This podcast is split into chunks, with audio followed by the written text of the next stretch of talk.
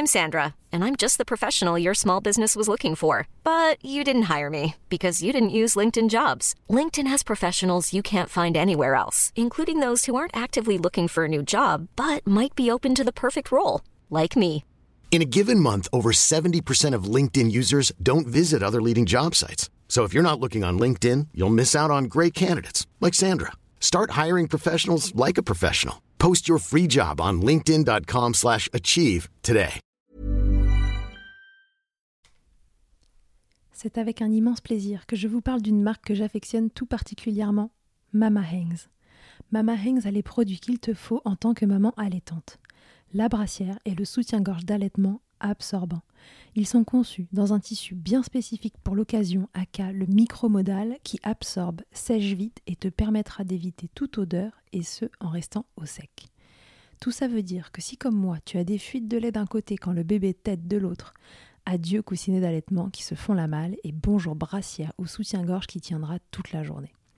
Et ce n'est pas fini, le petit nouveau de la collection, c'est le body, qui a les mêmes talents absorbants en s'ouvrant à l'avant avec des aimants trop pratiques.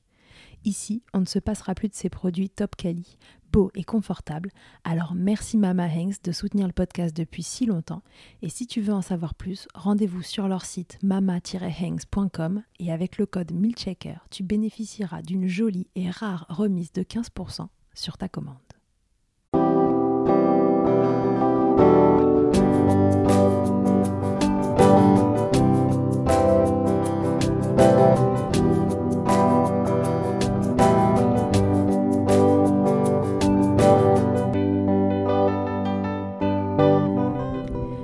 Bonjour et bienvenue dans Milkshaker, le podcast qui agite les idées reçues sur l'allaitement. Je suis Charlotte Bergerot-Palisco, je suis la maman d'un petit garçon de deux ans que j'ai allaité durant un an et je suis la créatrice de ce podcast. Dans la vie, je suis ostéopathe spécialisée en périnatalité. Je m'occupe des femmes en général, de leur désir de grossesse à leur postpartum, des bébés et des enfants. J'accompagne spécifiquement certaines problématiques d'allaitement en libérant les bébés des tensions qui les empêchent de téter correctement, permettant un allaitement serein pour la mère et l'enfant. Au fil des consultations, je me suis rendu compte que le principal frein à l'allaitement, c'était le manque d'informations, de partage d'expériences et de vécu dans une société où l'allaitement n'est pas une norme. Je vous propose donc d'interroger avec moi des mamans et des papas sur leurs expériences, mais aussi de vous informer auprès de professionnels spécialisés en allaitement. Mon objectif est simple, vous informer, vous donner les clés pour faire des choix en conscience, banaliser l'allaitement sous toutes ses formes, vous le rendre plus accessible, plus facile et alimenter ce fameux village dont on a tant besoin pour élever un enfant. Mayane du compte À Pas De Moi est maman de deux enfants. Ses expériences d'allaitement ont été pour elle une révélation et ses vies personnelles et professionnelles en ont été transformées. Mayane est aujourd'hui facilitatrice d'allaitement, c'est-à-dire qu'elle accompagne des familles et les oriente correctement vers des professionnels formés en allaitement. Elle va vous confier, avec sincérité et beaucoup d'humour, son histoire, depuis son premier accouchement jusqu'à l'allaitement de ses bambins. Allaitement qui, somme toute, après des débuts rocambolesques, se sont déroulés plutôt facilement. Laissez-vous porter par ce bout de femme et son énergie débordante, le long du fleuve, comme elle l'appelle, de ses allaitements. Je vous souhaite une belle écoute. Salut Mayane, bienvenue dans Milkshaker. Salut Charlotte, merci de m'accueillir. Mais de rien. Mayane, est-ce que tu peux te présenter pour les gens qui nous écoutent et qui ne te connaîtraient pas déjà ? Mais bien sûr. Alors moi, je suis Mayane euh, du compte À Pas De Moi, mais surtout de la chaîne YouTube À Pas De Moi. Parce qu'à la base, je ne suis pas forcément Instagrammeuse, je suis YouTubeuse. Euh, ok. Et c'est une chaîne YouTube, en fait, c'est la première chaîne francophone sur euh, l'allaitement maternel et la lactation humaine. C'est une chaîne de vulgarisation, alors entre parenthèses de simplification, d'informations ouais. autour de la lactation humaine et de l'allaitement maternel. Oui, le mot vulgarisation peut, peut être connoté un peu négativement, mais pas du tout. Quand on parle de, de choses médicales, c'est plutôt, euh, c'est plutôt une qualité de savoir vulgariser des connaissances euh, dans un domaine pour qu'elles soient accessibles à tout le monde. C'est, c'est plutôt une qualité, normalement. Ok, euh, Mayane, tu as des enfants. Est-ce que tu les allaites ? Alors, j'en ai deux et j'allaite encore les deux, qui ont cinq et trois ans. Ok. Qu'est-ce que tu fais dans la vie ? Alors, dans la vie, euh, je suis ce qu'on appelle, euh, pour rigoler dans le, jargon, dans le jargon, je suis ce qu'on appelle une slasheuse. C'est-à-dire que je suis quelque chose, slash quelque chose, slash quelque chose. Ah, d'accord. Donc, je croyais que c'était un vrai mot. Euh, non, non, en fait, c'est parce que c'est des gens qui ont des multicasquettes. Et donc, on les appelle des slashers. Et en fait, euh, moi, à la base, donc, j'ai euh, la chaîne YouTube sur laquelle je vulgarise de l'information. Euh, j'ai, je suis créatrice de bijoux en lait maternel. Je suis mm-hmm. créatrice de vêtements d'allaitement, de pins d'allaitement. Euh, après, en termes de, on va dire... Euh, euh, professionnelle pure et dure, voilà. Après, euh, je suis en cours de certification d'accompagnante euh, B N, euh, donc biological nurturing. Je suis en train de la finir. Euh, voilà, j'ai pas mal, enfin, je fais pas mal de choses aussi engagées autour de l'allaitement, dans des associations, et cetera. Euh, je fais pas, je suis actrice du réseau périnatalité euh, de ma région. Euh, donc voilà, je fais pas mal de choses. Après, en termes de métier pur et dur, je suis créatrice de bijoux en lait maternel, de vêtements d'allaitement et de pins. Et bien sûr, je suis youtubeuse. Ok, en effet, ça fait beaucoup de slash. Super. Mayane, raconte-nous euh, euh, ta, ta, tes expériences d'allaitement. Euh, c'était quoi ? Avant d'allaiter, est-ce que tu avais euh, une idée de ce que c'était que l'allaitement ? Est-ce que tu t'étais rencardée sur le sujet ? Euh, est-ce que tu avais des a priori ? Comment ça s'est passé pour toi, le, l'arrivée dans le monde de l'allaitement ? Alors, l'arrivée dans le monde de l'allaitement, c'est très flou. Et avec mon mari, on n'a pas la même vision. C'est-à-dire que moi, régulièrement, il me rappelle, il me dit « Mais si, rappelle-toi, on voulait donner un biberon comme tout le monde. » Et à chaque fois, je le regarde avec des yeux gros comme des billes. Je lui dis « Mais ne, moi, donner un biberon, pff, mais n'importe quoi, quoi. » Genre, en fait, c'est tellement, euh, tellement imprégné maintenant que je me souviens même pas de cet épisode-là, quoi. C'est assez fou. Euh, et je me souviens qu'en fait, alors nous on est très très euh, on est très détendu du slip, hein, ou du soutif, hein, donc on n'avait pas d'idée précise, on n'avait pas de, d'envie particulière. Je crois qu'on a pris un rendez-vous à la maternité avec euh, la, la, l'accompagnante en lactation qu'on a ici, euh, qui a un diplôme interuniversitaire de lactation humaine et d'allaitement maternel, qui est sage-femme. Et je crois que je lui ai posé des questions dont je ne me suis absolument jamais servie, c'est-à-dire la conservation du lait, comment tirer son lait, enfin des questions. Mais aujourd'hui, je me dis, mais c'est, c'est... d'où tu poses ces questions quand, quand tu ne sais pas si tu vas allaiter ou pas. C'est pas les premières questions, enfin, c'est pas les premières infos que tu devrais avoir, en fait. Mais bon, elle est très gentiment, elle est partie de nos questions pour nous répondre, quoi, tu vois. Elle n'a pas cherché à influencer plus que ça d'un côté, de l'autre. Elle a répondu très calmement. En plus, ça a permis, effectivement, de... d'avoir euh, un contact avec elle, avec qui maintenant je travaille en plus en étroite collaboration, parce que j'interviens aussi, entre autres, euh, à la maternité euh, de ma ville. Euh, donc, du coup, j'ai des contacts réguliers, et cetera. Et, euh, et effectivement, euh, ben, c'est ce qu'elle me disait. Elle me dit, c'est pas grave, moi, je réponds. Le tout, c'est que la, les, les parents en face sachent qu'il y a un acteur. Et puis, au final, au moment où ils s'y mettent, ben, s'ils ont besoin, ils reviennent me voir euh, vraiment plus concrètement, quoi. Voilà, on est un petit peu parti, euh, comme je dirais, euh, les mains dans les poches, le bébé dans le placenta. On verra bien ce qui se passe. Voilà. Bon, vaille que vaille.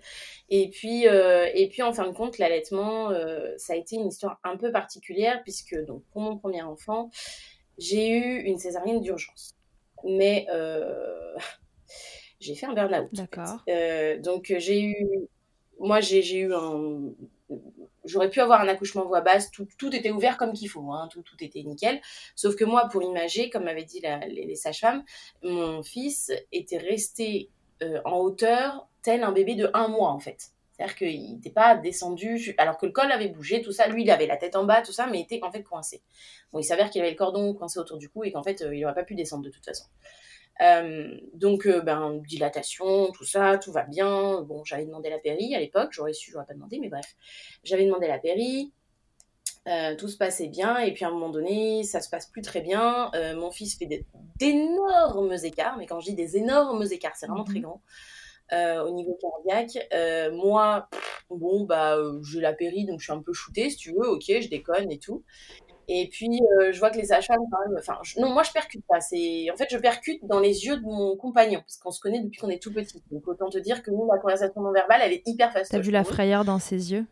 Ouais, c'est ça, mais sans trop comprendre. J'étais shootée quelque part, donc sans trop comprendre, si tu veux. Et puis, euh, à un moment donné, bon, bah, je, je perce la poche des os, parce que, bon, bah, ça veut pas, on va, on va essayer d'accélérer un petit peu tout ça. Elle perce la poche des os, déjà, elle fait la grimace, et puis, euh, je, la, je la vois dire à sa collègue, le liquide est teinté quand même, hein. Elle n'est pas très rassurée quand même, la madame.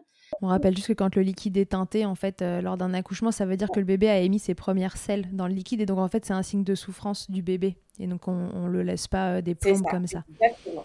Voilà. Donc, de là, elle me dit, bah, je vais vous injecter de l'ocytocine de synthèse, histoire d'accélérer, et cetera. Donc, on y va. Et puis, euh, bah, le bébé, euh, moi, bien, voilà, tout, tout, toutes les voies étaient ouvertes, mais toujours pas de bébé à l'horizon, quoi. Enfin, et pourtant, les contractions étaient là, ça y allait, il y avait tout, hein, mais pas de, pas de bébé à l'horizon. Et puis, bah, là, en plaisantant, elle me dit, bon, bah, je vais vous préparer pour la césarienne d'urgence. Des fois, ça fait venir le bébé, tu vois. Bon, bon moi, détendu. Ah, bah oui, allez-y, complètement, pas de souci. Euh, allez, on y va. Ça vient toujours pas. Donc, bah, là, appel du gynécologue de, de de garde, hein, de toute façon, voilà, il fallait y aller, quoi. Le gynécologue passe la porte et moi, je le regarde, je fais « Ah oh, bah, je suis prête, docteur, on peut y aller. » Mais vraiment, mais d'un détendu, tu te dis, la meuf, c'est pas possible qu'elle ait une césarienne d'urgence, tu vois, elle, je, c'est, c'est, c'est pas possible qu'elle connecte la gravité du moment, tu vois. Et en fait, c'est quand on est passé dans la salle d'urgence où, du coup, euh, comme c'est une césarienne d'urgence, j'ai été séparée de mon mmh. compagnon. Là, ça a commencé un peu à plus très bien aller. Et c'est au moment où j'ai entendu scalpel, ou alors là, c'est simple. Je pense que euh, bah, ma rationalité s'est barrée à Tahiti avec le bikini et m'a laissée en plan sur la table de travail. C'est-à-dire qu'à un moment donné, il y a eu dissociation de la personne, quoi. Au moment où j'ai entendu scalpel, c'était foutu. Enfin, il y avait plus, plus. Je tremblais, mais alors comme une tarée sur la table, ils ont dû mettre deux, deux couvertures, euh, couvertures euh, chaudes, si tu veux, réchauffantes là. Alors qu'il faisait bon en plus dans la salle. Hein. Euh, y- j'avais plus personne. Euh, la gentille anesthésiste qui nous avait fait la misère parce qu'elle voulait pas que mon mari reste pour la péri euh, me dit « Ah mais moi je suis là, et cetera » Sauf que dans ma tête c'était eh, « En fait toi et moi on n'est pas copines depuis le départ donc j'en ai rien à foutre de ta gueule. » Voilà, donc ça ne m'a pas du tout rassurée si tu veux. Et puis je les entendais effectivement et alors dans ma tête pendant tout, tout le truc c'était « N'oubliez pas une compresse, n'oubliez pas une compresse. » Je ne sais pas pourquoi j'étais focalisée sur le fait qu'on oublie une compresse. Mais tu sais quand t'as plus de rationalité, ah non, là, de toute là, façon il n'y a rien de cohérent. C'est les croyances qui, qui prennent le dessus. Et donc ce bébé sort par césarienne. Vous êtes séparés du coup dans un premier temps ? Alors ce qui se passe c'est qu'ils le sortent. La sage-femme me le montre, mais alors elle le tient. C'est-à-dire que pour, pour donner un, une image quand même un peu visuelle, c'est-à-dire qu'elle a le corps dans les mains, mais le, le cou est coincé dans, le, dans l'angle du, de l'index mmh. et du, du, du pouce, donc ça, ça lui fait une tête qui pend et il est bleu. Donc, en fait, dans ma tête, ça a été... Euh, elle me le présente, elle me fait « Oh, c'est un joli petit garçon !» Et moi, je l'ai regardé, je fais « Mais cassez-vous !» Mais comme ça, en fait, du tac au tac. Parce qu'en fait, ma seule idée, c'était... mais en fait, traduction, c'était « Allez le faire respirer et venez me le montrer après. » Mais me montre pas un truc bleu. Et en plus, dans ma tête, c'était un truc. C'est-à-dire que c'était même pas mon bébé. Il me l'avait... T- enfin, ça avait tellement été... Je te dis, ma rationalité, c'était tellement barrée que pour moi, on avait arraché un truc de mon corps. Et c'est vraiment ce mot-là. Et on me présentait un espèce de chiffon bleu qui respire pas. Et elle me dit « Oh, le beau bébé, c'est un garçon !» Mais casse-toi ! Va faire respirer mon gosse. Tu reviendras après quand tu seras rose et tu crieras, je veux dire, à un moment donné. J'ai beaucoup de rationalité. Fais en sorte que ce soit rationnel pour moi, tu vois. Et en fait, euh, la pauvre, la pauvre quand même, parce que je pense qu'elle doit avoir l'habitude. Donc elle me dit « Ah, mais oui, très gentille, très souriante. J'y vais, ne vous inquiétez pas, et cetera » J'ai même pas entendu « Ne vous inquiétez pas ». Et puis, euh, elle ouvre la porte, vingt et une heures onze. Je sais exactement à quelle heure est né mon fils, l'horloge était en face. De là, eux, ils s'occupent de moi en bas. Et puis, j'entends le gynéco qui me dit « Ah, vous l'entendez ? Ça y est, il crie !» Et alors là, double dose de... de... Déjà que j'avais plus de rationalité, je pense que je n'avais plus de, de mental. Enfin, je... Ouais, l'hystérique. Parce que dans ma tête, ça a été « Oh mon Dieu, je suis une mauvaise mère, je ne l'entends pas. » Moi, je ne l'entendais pas, en fait. Je n'entendais pas mon fils crier de l'autre côté. Et pourtant, apparemment, tout le monde l'entendait. Hein. Tout le monde a fait... On a senti dans la salle, tu sais, une espèce de gros soulagement. Il y a eu une espèce de tension qui est descendue. Et moi, en fait, je ne l'entendais pas. Et je tremblais tellement sur la table qu'il y avait un interne avec mon, mon gynéco qui était adorable. Elle est venue me voir le lendemain. Elle me dit, c'est la première fois que je dois m'asseoir sur une maman pour la recoudre. Et ouais. Et là, tu prends conscience du truc. Tu te dis... Ah, ah, t'étais dans le pâté, là. Hein. Le, l'esprit était parti. Ah non, mais il n'y avait plus personne. Non, non, mais il n'y avait plus personne, là. Où j'étais, c'était le désert. Tu vois, une boule, tu sais, qui s'ouvre dans les films dans le désert. Je pense ouais. que mon cerveau, c'était ça. Hein. Et alors, c'est horrible parce que tu te sens pas mère tout de suite. Bah, je vais y revenir. Donc, ils sortent le bébé, ils lui font les soins, et cetera. Et effectivement, il fait le pot à pot au début avec mon mari. Je l'ai pas tout de suite parce qu'il faut le temps qu'il te... Même, je l'ai eu très rapidement, mais bon, le temps qu'il referme, qu'il te check, et cetera quand même. Donc, euh, ça a peut-être mis... Euh... Oh, j'ai pas eu les deux heures hein, de séparation parce que ici ils font en sorte quand c'est des césariennes d'urgence et que le bébé finalement derrière ça va de vite euh, ramener bébé euh, à, à la maman justement. Et euh, donc je pense pas que ça ait duré des heures et des heures. Moi je m'en souviens pas. La seule chose que je me souviens c'est que je me suis retrouvée dans dans cette salle qui pour moi m'a paru un temps mais atroce. En fait moi la seule chose que j'ai demandé pendant toute l'opération c'était mon mari. Tel un enfant qui demande son doudou. Moi je répétais veux mon mari, je veux mon mari, je veux mon mari, je veux mon mari, à peu près toutes les cinq secondes, je pense. Euh, et en plus, quand je l'ai... Euh, en plus, c'est hyper affreux parce que quand il ferme la salle d'urgence, je revois sa tête.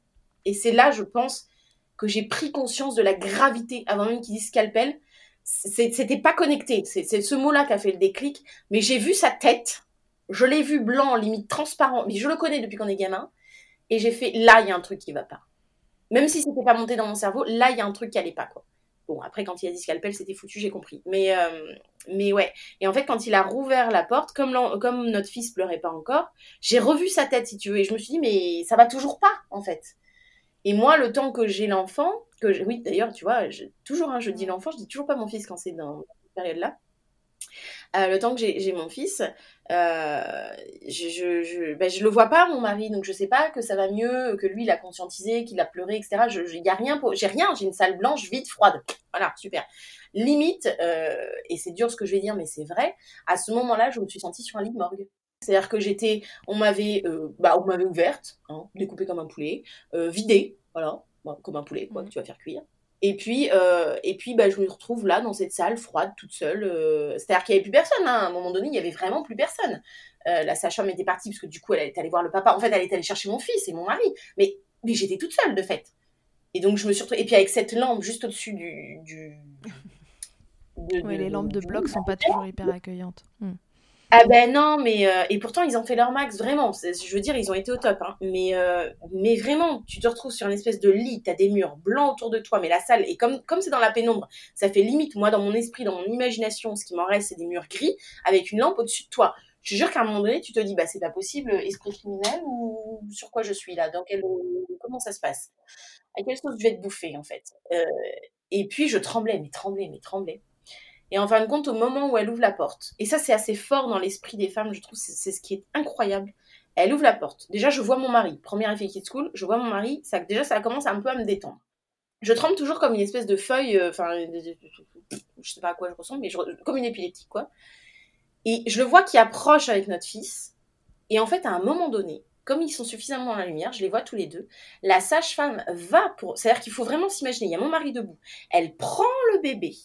Je la vois qui s'approche de mon torse et dans ma tête, il y a un punaise de déclic, parce que je veux pas être mal polie, où je me dis, tu arrêtes de trembler. Ça ne peut pas être ta première relation avec ton enfant, ça suffit. Et je m'auto-engueule, tu vois, intérieurement, enfin une espèce d'auto-injonction intérieure à stop. Ça ne peut pas être ta première inter- interaction avec ton bébé, ce n'est pas possible. Et d'un coup, en un déclic, elle est à, allez, deux centimètres, le bébé est à deux centimètres de mon corps, j'arrête totalement de trembler. Terminé. Elle le pose. Au mental. Une fois qu'elle l'a posé, et bien là, ça fait... Ok, il est là. Bon, très bien. Mais tu te sens toujours pas mère, tu vois. Vu, que, vu, vu comment ça s'est passé, tu te sens toujours pas maman. Tu te dis, ok, elle, elle, elle l'a posé. C'est-à-dire que c'est pas elle a posé le bébé, elle a posé mon fils. Non, c'est elle l'a posé. Tu sais toujours pas quoi, d'ailleurs. Tu n'as toujours pas conceptualisé le truc. Et là, euh, et là, donc, du coup, première tétée.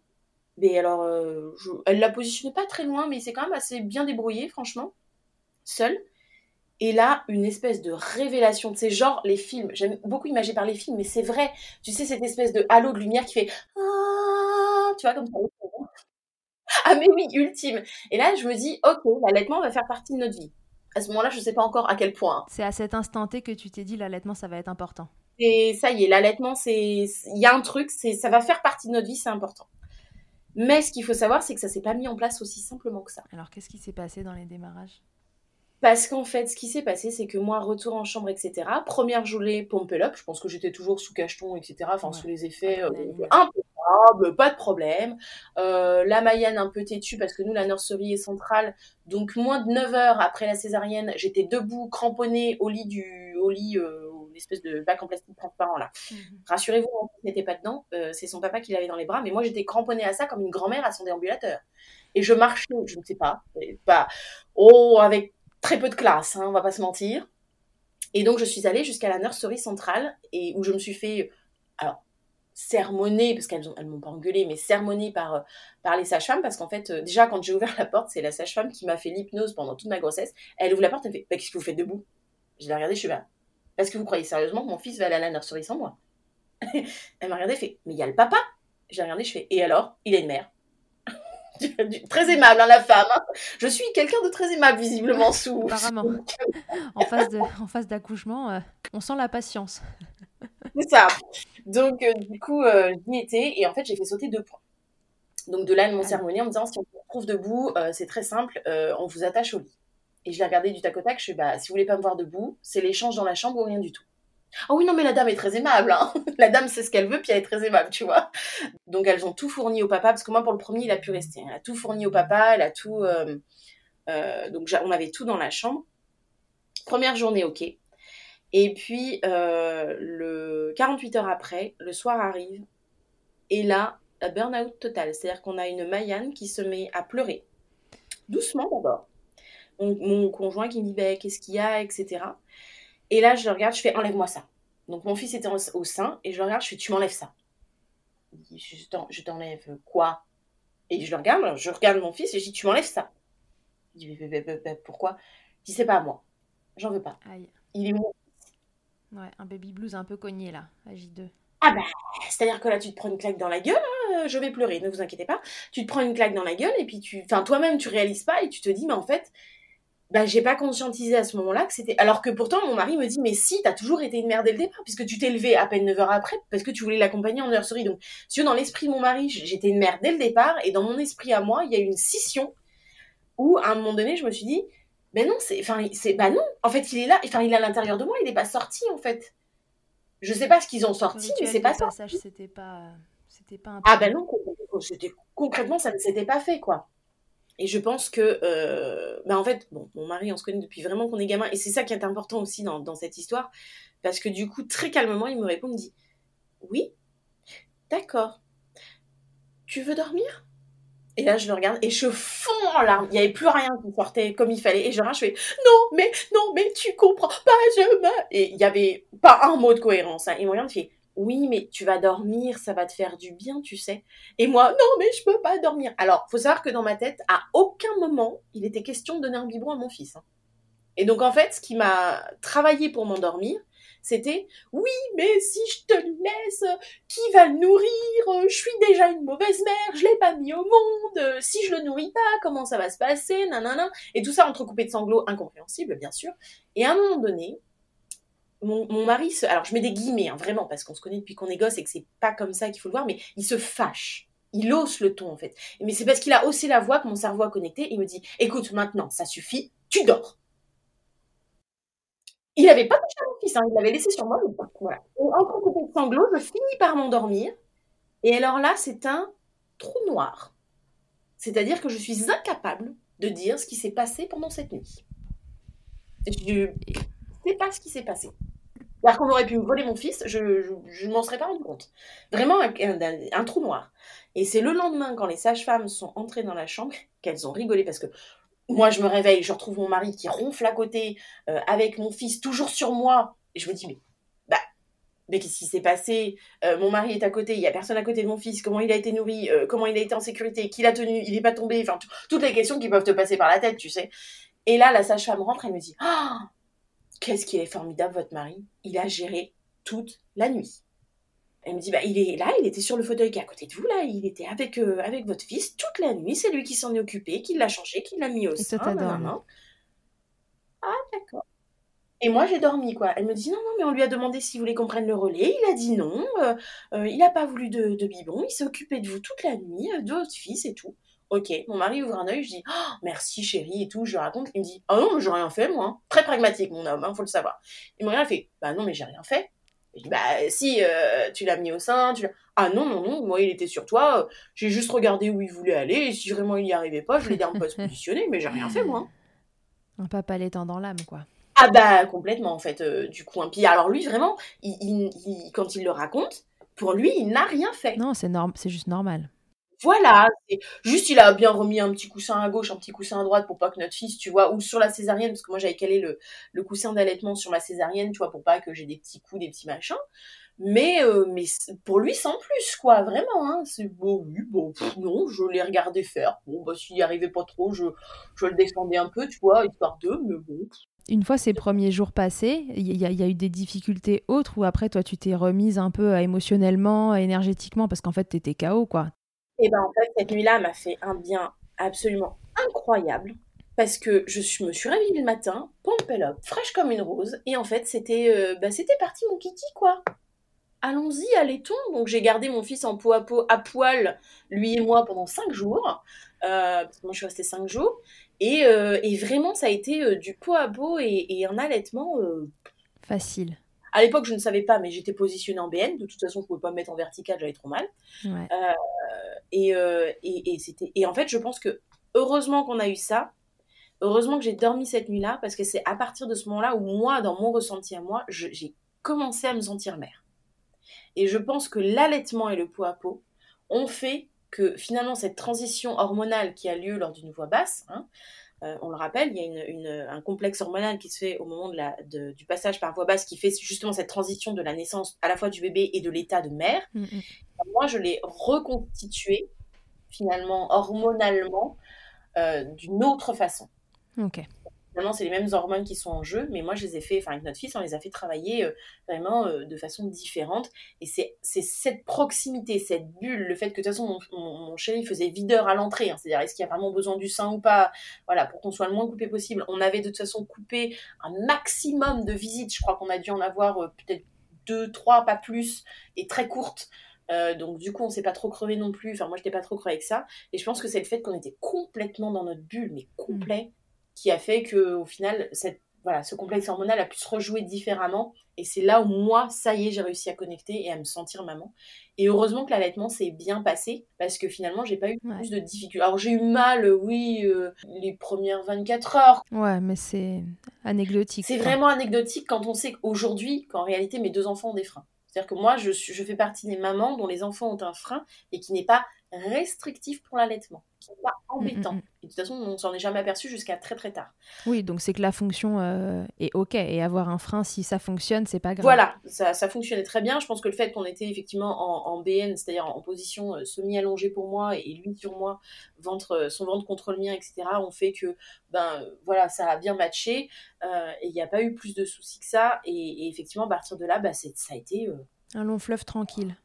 Quasi tranquille parce qu'on a eu d'autres, voilà, on a eu d'autres broutilles en cours de route. Enfin, broutilles, c'est pas non plus des broutilles, mais on a eu d'autres soucis en cours de route. Entre autres, on a, on a perdu un membre de notre famille aux cinq mois et demi de mon fils et j'ai dû prendre pas mal de choses en charge euh, au niveau de la famille, voilà, les repas, les choses comme ça. Et bon, j'avais plus forcément, j'arrivais plus à avoir le temps d'allaiter, le temps. Les... Bon, bref, il y a plein de démarches à faire quand quelqu'un de très proche comme ça décède. Et, ouais. et voilà, on, on, la voisine le gardait, je tirais un petit peu de lait de temps en temps. Voilà, c'était un peu plus complexe que ça. Euh, mais, euh, mais après, en, te- en tant que tel, j'ai pas eu de crevasse, j'ai pas eu de. de...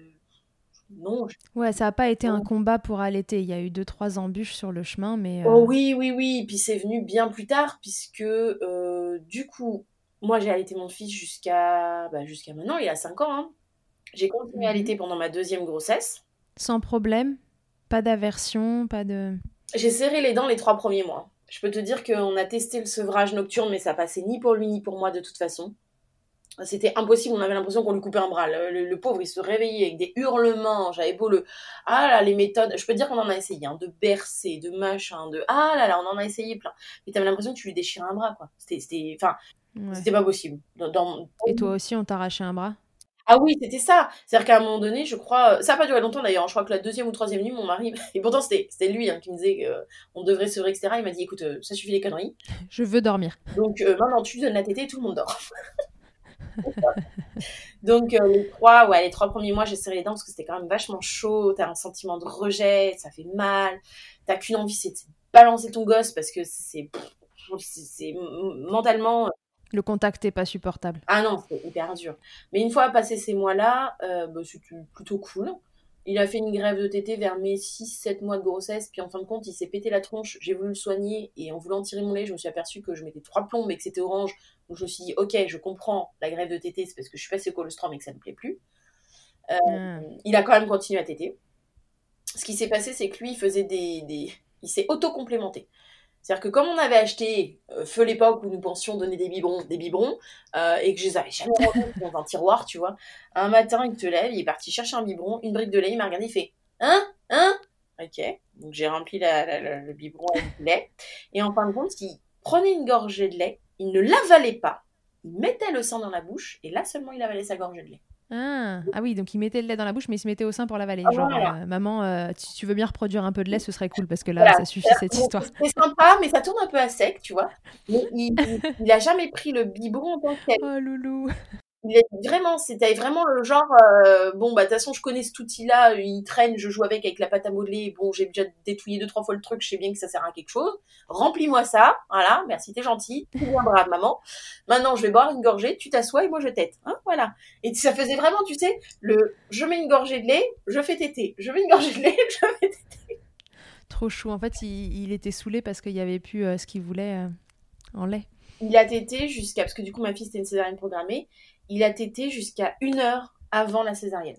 Et il a tété... Euh, écoute, ma fille est née à treize heures. Ils sont revenus à dix-sept heures avec le papa. Donc, à dix-sept heures, euh, première co-tétée euh, ensemble, quoi. Cool. Et la deuxième... Enfin, t- c'est une fille, hein, la deuxième, oui, la deuxième on a dit. Fille. Ça, c'est... Comment ça s'est enclenché? Pareil, facile. On la met au sein, ça roule. Alors, avec, le... avec les connaissances que j'ai à l'heure actuelle, je... j'ai un discours mitigé. Mais si je prends la situation comme je l'ai vécue à l'époque... Easy, franchement. Easy. Ouais, dis-nous ta, la, la situation en tant que maman. Nickel, franchement nickel. L'avantage que, j'ai, que j'y ai vu, moi, en plus, au co-allaitement, c'est que le grand a vraiment bien stimulé la montée de lait. Donc, ça a été euh, hyper rapide. Je crois que je l'ai eu très, très, très tôt. Euh, il faut savoir que dans les deux cas, et ça, je, je, je le dis parce que beaucoup de mamans, se, des fois, ont peur. Dans les deux cas, je n'ai pas senti mes montées de lait. Je n'ai pas eu mal. Rien. Aucune douleur, rien du tout. Euh, oui, c'est pas une fatalité. À part euh, le doublage de ma poitrine, euh, où là tu, tu vois que t'as doublé de volume quand même à un moment donné, et, et le, la bouche pleine de, de liquide blanc de ton enfant, je n'ai eu aucune indication de montée de lait. Enfin, celle auquel on peut s'attendre, quoi. Ouais, ouais. Pas d'engorgement euh, physiologique, euh, puisque je vous rappelle que la montée de lait, c'est un engorgement physiologique. Pas d'engorgement physiologique, pas de fièvre, rien de rien, rien. D'ailleurs, pour moi, au premier, cinq jours, après cinq jours en sortant de la maternité, la première question que j'ai eue en croisant la dernière sage-femme, c'était: mais alors, euh, c'est bon, ça y est, vous avez mal au sein, vous avez eu votre montée de lait? Comme si la prérogative, tu sais, c'était d'avoir mal au sein. C'était d'avoir mal, ouais. Ben non, toujours pas, mais il a repris son poids, donc tout va bien. Donc pour ma fille, ouais, donc tout rebelote. Pas de, pas de douleur, et cetera. Euh, vraiment, euh, la montée de lait euh, hyper rapide, bah, avec le grand qui stimulait. Un peu complexe, euh... peut-être la Peut-être pas la première, mais la deuxième tétée, pour que mon fils comprenne que, en fait, il, il, a, il a conceptualisé qu'il allait devoir partager, en fait. C'était un, un petit peu le truc un peu, un, peu, un peu compliqué à mettre en place. C'est toujours compliqué quand le premier comprend qu'en fait, cette situation-là, maintenant, est définitive et que, officiellement, il va falloir partager ses parents, éventuellement les tétées en plus. C'est ça. Donc, ça a été un, un peu compliqué. Mais en fin de compte, euh, bon, on est très porté pédagogie alternative, et cetera. Et euh, en fin de compte, on l'a rendu direct acteur. Enfin, je connais suffisamment mon fils, on connaît suffisamment pour savoir comment il est.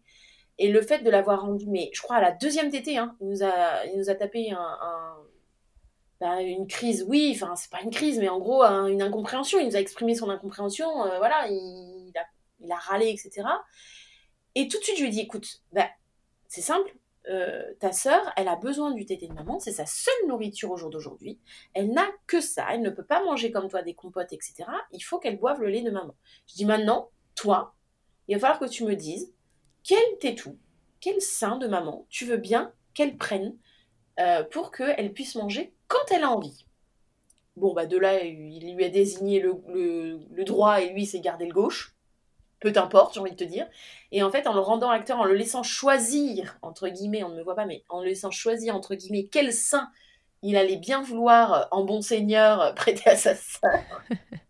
Alors, du coup, c'est passé euh, la crème. crème. C'est passé crème. Donc, en fait, on l'a remis euh, complètement acteur. Et puis, du coup, euh, il nous a aidés pour les changements de couche. Enfin, on l'a, on l'a vraiment euh, impliqué dans, dans le, la, les soins de sa sœur. Et... Euh, Et je pense qu'il a conceptualisé que bah, lui aussi, il pouvait faire des choses et que c'était pas si dramatique que ça, finalement, de partager. Bon, par contre, pendant très très longtemps, ça a été chacun son sein. C'est-à-dire qu'on ne se prête pas le sein. Ah ouais, chacun. Jamais, parce que moi, j'essayais quand même de faire de l'alternance. Je veux dire, euh, voilà, elle avait besoin, la petite, et cetera. Et puis quand j'étais pas là, voilà. Mais si jamais il voyait qu'elle avait tété sur son sein avant, il fallait que j'essuie mon sein. Pour que ah ouais, je plaisante pas. Hein. pas Notion de propriété. Ah, Quel âge ouais. il avait? Écoute, ils ont vingt-six mois d'écart. Oui, c'est ça, mais euh, vingt-six mois, la notion de propriété est très présente. Ah oui, complètement. Et puis, euh, quand il a été un peu plus prêt à comprendre qu'il pouvait prêter, euh, prêter ça a été ma, ma puce qui, elle, euh, était là, bah non, mais je prête pas, quoi, tu vois. Bon. L'un dans bon, l'autre. Chacun son tour. À un moment donné. Elle lui a rendu la monnaie de sa pièce. Et moi, tu sais, je les ai, je les ai laissés se dépatouiller. Telle la mère lionne qui voit ces deux lionceaux se, se dispatouiller, se, se, se, se trapouiller entre eux. Là, moi, je dis, oh, écoutez, allez, dé- débrouillez-vous, hein, voilà. Arrangez-vous, moi, je suis assise là, vous me dites quand vous êtes décidée. Là, j'ai les nibards à l'air, débrouillez-vous. Ok. Mais alors, tu, tu faisais quoi euh, avant euh, ta première grossesse? Dans la vie, tu faisais quoi? Est-ce que tu as dû reprendre le boulot à un moment? Est-ce que tu as tout de suite switché sur, euh, sur moi, ton boulot actuel? Très particulier, puisqu'à la base, je suis éducatrice spécialisée. Ça, c'est vraiment mmh. euh, le diplôme de base, le métier de base, et cetera. Ensuite, euh, j'ai été euh, employée familiale, donc où je me suis occupée d'enfants chez eux, dans leur domicile à eux, et cetera. Ouais. Ensuite, on a déménagé dans la région où on est actuellement, ce qui fait que j'étais sans emploi. Et puis, euh, entre mon fils et ma fille, euh, bon, bah, les besoins sont ce qu'ils sont. Hein, je suis retournée travailler. Voilà, et, et les besoins. Mon fils avait quinze mois, donc c'est le papa qui s'est retrouvé papa au foyer, et c'est moi qui suis retournée travailler. Euh, et T'as donc... tiré ton lait? Alors non, j'ai eu la chance d'avoir des horaires assez flexibles qui me permettaient en fait que mon fils et un cadre. Enfin, je travaillais dans une structure de l'État. Euh, je, je travaillais dans le milieu de l'armée, mais j'avais la chance de travailler dans tout ce qui est restauration, et cetera. Alors, dans le milieu de l'armée, mais tout ce qui est restauration, et cetera. Et je m'étais arrangée avec ma, ma chef qui avait allaité. Et donc, sur mes horaires de pause du midi, euh, en fait, j'avais des horaires découpés. Soit je travaillais de très tôt le matin, donc six heures midi, euh, non, six heures, treize à quatorze heures, un truc comme ça, donc ça tenait le coup. Mm. Euh, vu qu'il était un peu diversifié, ça tenait le coup. Je lui donnais la tétée du matin, je rentrais, hop, on avait la tétée à treize heures. Soit euh, j'avais, euh, je commençais vers seize heures et je finissais vers vingt-deux heures, donc pareil, hein, fastoche, t'étais avant de partir, t'étais en rentrant. Euh, là où c'était compliqué, c'est quand on avait des journées, euh, bon, il y a des journées d'intégration euh, dans l'armée, certaines journées. De... Mm-hmm. Et là, je travaillais de six heures à euh, très tard. Et là, par contre, c'était un peu plus compliqué. Donc, quand j'avais des pauses, en fait, vu que c'était pas très loin de mon domicile, mon, mon compagnon montait avec la voiture, avec notre fils. Ouais. Moi, je mangeais, je mangeais, mais alors, en un éclair à la cantine. Euh, et puis, j'allais directement dans la voiture et on faisait téter et passait un petit peu de temps avec lui, quoi. C'était parce que tu voulais pas lui donner de biberon, tu savais les éventuels risques que ça peut comporter et du coup tu voulais pas le faire, ou non, c'est juste que enfin, c'était votre solution à vous, c'était ce qui vous semblait le plus simple? Ah oui, vraiment, parce que à cette époque-là, j'étais pas du tout formée euh, effectivement sur toutes les interactions que peuvent entraîner la prise d'une, de, d'un autre euh, support de succion que, que le sein, parce qu'il n'y a pas que la tétine hein, d'ailleurs. Euh... Ça te semblait logique ouais, que ce soit comme ça, ouais, simplement. C'était possible de se découper, il tenait bien le coup entre chaque, donc euh, bah, il n'y avait pas trop de raison de... de... Ok. De... Même si je crois que les... la première semaine, je crois que j'avais dû laisser des... J'avais dû laisser du lait, je crois. Même pas des biberons, j'avais dû laisser du lait dans un verre, je ne sais plus. Au cas où, quoi. Euh, ouais, au cas où, puis en fin de compte, à chaque fois, le soir, je me retrouvais avec le même lait, donc euh, bon, on s'est dit ça sert à rien, on arrivait à, à se débrouiller, c'était vraiment pas loin, hein, le, le boulot, donc euh, bah, on s'est débrouillé comme ça, en fait. Et puis, euh, sa sœur s'étant invitée euh, comme une surprise totale, c'est-à-dire que moi, j'ai appris la grossesse de ma fille, on était à trois mois quasi révolus. Oui. Donc euh, oui, on le, le rire, euh, tu vois, c'était vraiment pas prévu. Hein euh, j'avais repris un contrat pour un, une durée bien déterminée. On s'était dit, ok, euh, après cette durée, bah, on, on s'y remet. Et puis en fin de compte, elle s'est invitée entre-temps. Et alors, c'est, c'est cette aversion que tu as eue pendant la grossesse qui t'a alertée? Pas du tout. Parce que bah alors, tu disais les trois premiers mois ont été compliqués. Pas, alors oui, alors les trois premiers mois mental euh, dans... Du moment où tu le savais. Voilà, c'est ça. Du moment où je... Donc de trois à six, quoi. Okay. Du moment où moi je l'ai su, en fait. Euh, parce que ce qui s'est passé, c'est que euh, on a eu des soucis pour avoir notre fils. Donc moi, j'ai eu un traitement. Et on s'est dit, bon, bah ça va être la même galère pour avoir un deuxième enfant, donc je ne reprends pas de contraception, ça sert à rien. Et on verra. C'est la même galère, on verra bien. De toute façon, ça a été galère pendant quasi deux ans, donc euh, bon, allez, on l'a... On laisse couper. Et ça, c'est le coup classique, ah, lâcher prise totale, je ne prends pas ma contraception, on verra, et boum, c'est bébé. Ça. Mais, et puis, j'avais pris un contrat d'un an et demi, deux ans, je crois, en plus, tu vois, donc on s'était dit, bon, allez, on se laisse ce temps-là, quoi. Et, et puis, au boulot, très fatiguée, alors bon, il y avait de la maintenance, parce que j'avais plusieurs postes, j'étais euh, sur plusieurs postes, et entre autres, on devait décharger des colis, et cetera, et on me disait, oh, mais non, mais je suis fatiguée, bon, je dois avoir un truc. Ah, je, je faisais des chutes de tension, tu sais, je me sentais pas très bien. Puis un jour où je fais quand même un gros malaise. Et, euh, et là, je me dis, bon, écoute, je dois vraiment être crevée, je dois vraiment être claquée. Euh, puis moi je suis marche au nucléaire, tu vois, donc pour que je sois vraiment claquée comme ça, je me dis bon, je vais quand même aller voir le médecin, il doit y avoir un truc. Donc je vais chez ma médecin qu'on avait depuis qu'on était arrivés. Sa première question, bien sûr, me dit-elle, est-ce que vous êtes enceinte? Et moi je lui éclate de rire au nez et je lui dis bon enfin, madame machin, mais, bon, mais ce n'est bah, c'est pas possible, mais pas du tout, vous savez bien le parcours qu'on a eu, mais n'importe quoi, ce n'est pas possible. Elle me dit oui, mais euh, à quand on remonte votre dernier cycle? Et d'elle-même, elle enchaîne, elle fait ah, mais oui, c'est vrai que vous, vous avez des cycles bordéliques, on va pas pouvoir se fier là-dessus. Elle me dit bon, bah, je vous prescris une prise de sang. Oh, moi, je dis oh, bah oui, bah, si vous voulez, je vais vous la faire, votre prise de sang, bien sûr, pff, hein, n'importe quoi. Et nous, les résultats sont très rapides, hein, donc on a eu les résultats le soir.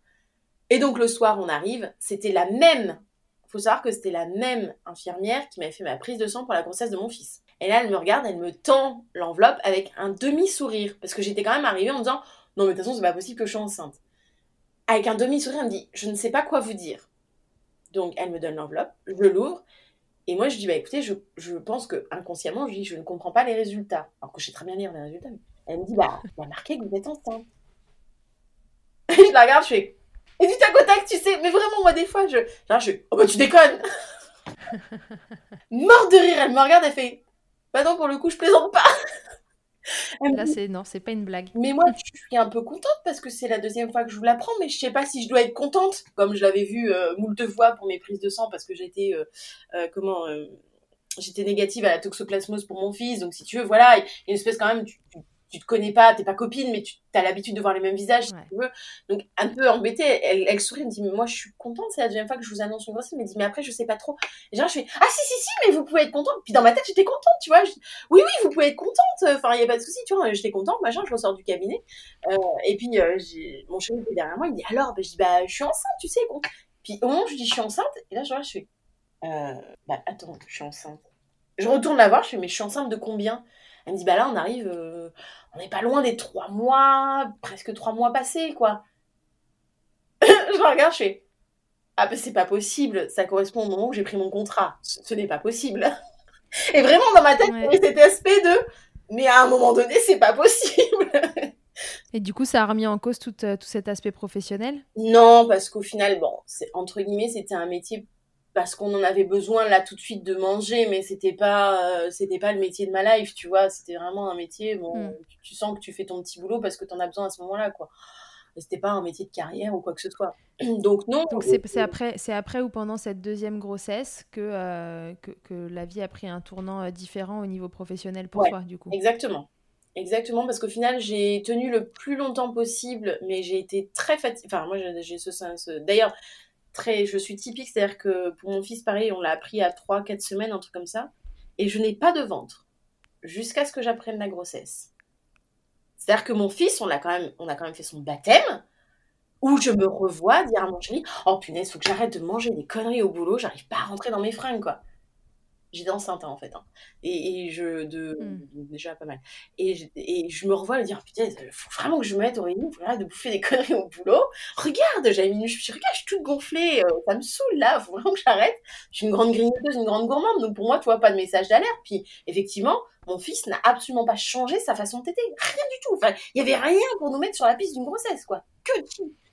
Juste la fatigue. Ah, juste une grosse fatigue. Et puis, bah, j'ai tenu aussi longtemps que j'ai pu. Je crois que j'étais arrêtée à six mois et demi, un truc comme ça.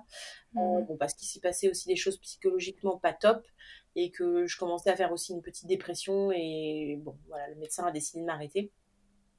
Euh, et du coup, euh, bah, du coup, voilà, j'ai, j'ai été arrêtée. Et puis, bah, j'ai fini ma grossesse.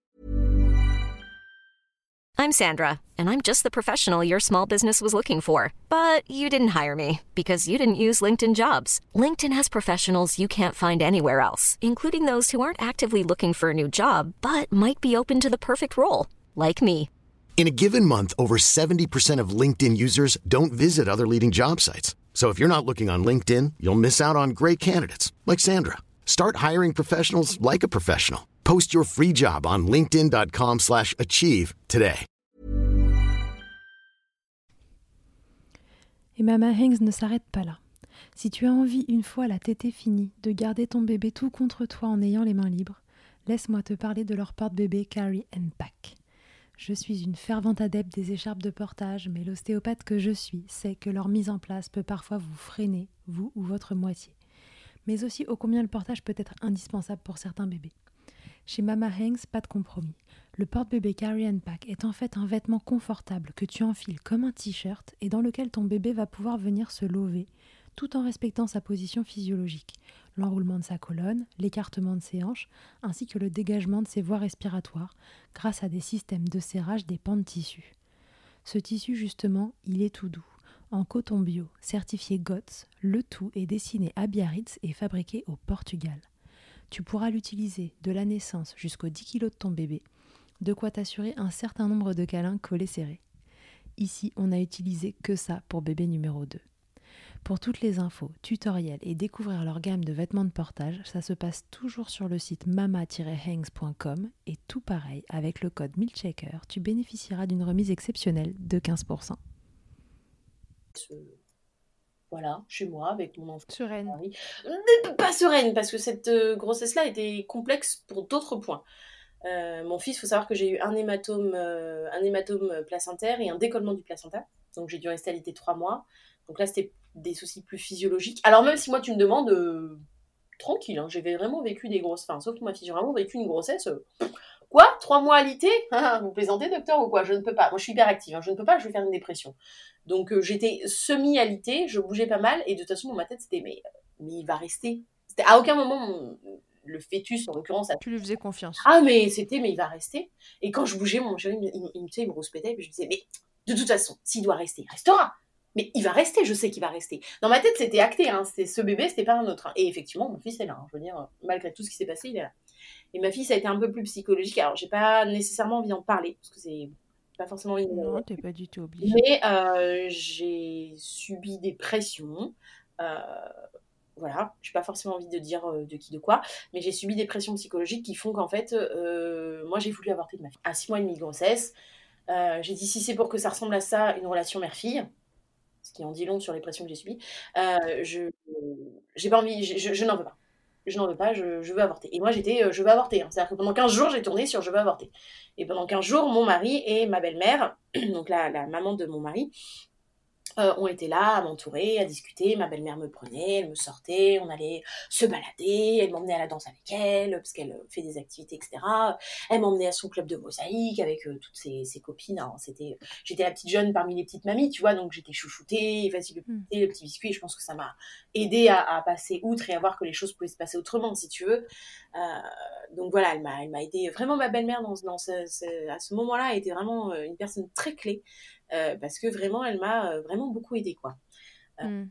donc, euh, donc, à juste écouter, tu vois, être là, à écouter, à discuter, à, à me sortir pour que je me change les idées. Ouais, ouais, à t'accompagner. Voilà, mon mari prenait euh, notre fils pour aller faire des grandes balades en forêt, pour que j'ai des moments euh, pff, voilà, où je me mettais dans un bain, et cetera. Vraiment, euh, voilà, deux personnes, euh, puis mon fils avec, avec des gros câlins, et cetera. Trois personnes vraiment euh, piliers euh, à ce moment très précis. Et ça n'a pas forcément été très évident. Voilà, je me mettais euh, dans des états euh, très, très mal, très rapidement, pour rien. Tu vois, un, un miroir qui... Je me souviens, mon fils, le pauvre, à l'époque, fait tomber un miroir. J'avais un, ces armoires miroirs où tu peux ranger tes bijoux dedans, là. Et je l'avais tellement attendu, cette armoire. Et il l'a fait tomber, il a pété le miroir. Je suis partie dans une... Il n'y avait absolument aucune cohérence. Je pense que les hormones étaient dedans et puis tout ce que je vivais. Je suis partie dans une espèce de colère, mais disproportionnée au total. Donc ça a été un peu, un peu, un peu complexe, ouais. Psychologiquement, cette grossesse a été un peu dure. Ah, c'est pas des sujets sur lesquels... C'est, je crois que c'est la première fois que je m'étends... Euh, pas beaucoup, mais finalement, je m'étends quand même mmh. dessus. Euh, et c'est la première fois où vraiment je, j'en parle. Et puis finalement, quand elle a été là, ça a été... Dans ma tête, ça a fait un déclic. Je me dis, mais je suis très con. À quel moment j'ai voulu avorter ? Mais enfin mais, mais quelle idée mmh. Mais vraiment.